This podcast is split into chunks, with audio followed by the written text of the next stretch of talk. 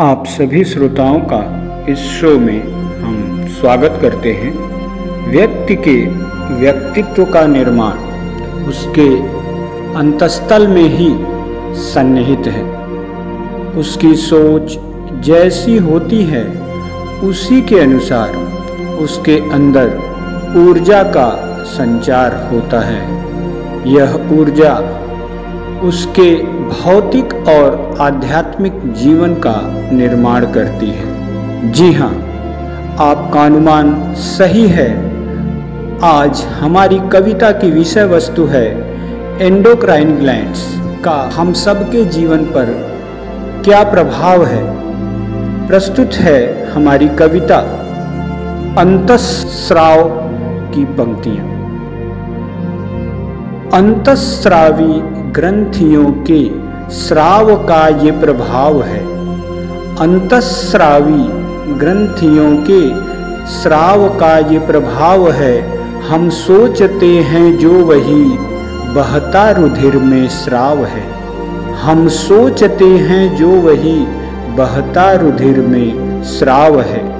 सोच मेरी गर मधुर है, चित्त है चंदन सदृश। सोच मेरी गर मधुर है, चित्त है चंदन सदृश।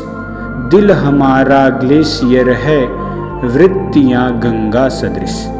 दिल हमारा ग्लेशियर है, वृत्तियाँ गंगा सदृश।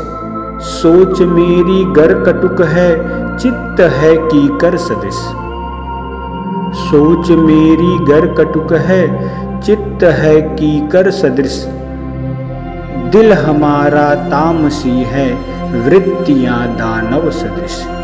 दिल हमारा तामसी है, वृत्तियाँ दानव सदृश। जैसा हम सोचेंगे वैसा, जैसा हम सोचेंगे वैसा ग्रंथि करता श्राव है। जैसा हम सोचेंगे वैसा ग्रंथि करता श्राव है, जैसा तुम चाहो बनोगे ग्रंथि का प्रभाव है। जैसा तुम चाहो बनोगे, ग्रंथ का ये प्रभाव है। ग्रंथियाँ सब कुछ नहीं है, पर बहुत कुछ वित्त सी। ग्रंथियाँ सब कुछ नहीं हैं, पर बहुत कुछ वित्त सी। मनसा वाचा कर्मणा, साधना निज चित्त की। मनसा वाचा कर्मणा, साधना निज चित्त की साधना मन को बनाती। ऋष हृदय तन वृत्ति को साधना मन को बनाती। ऋष हृदय तन वृत्ति को प्रेम का सागर तरंगित नव विभाग की रश्मि से। प्रेम का सागर तरंगित नव विभाग की रश्मि से।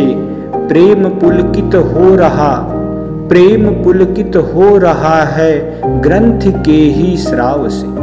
प्रेम पुलकित हो रहा है ग्रंथ के ही श्राव से। अभाव हो या भाव हो, सब ग्रंथ के प्रभाव से। अभाव हो या भाव हो, सब ग्रंथ के प्रभाव से। ये थी हमारी कविता अंत श्रावी ग्रंथियों पर आधारित। धन्यवाद।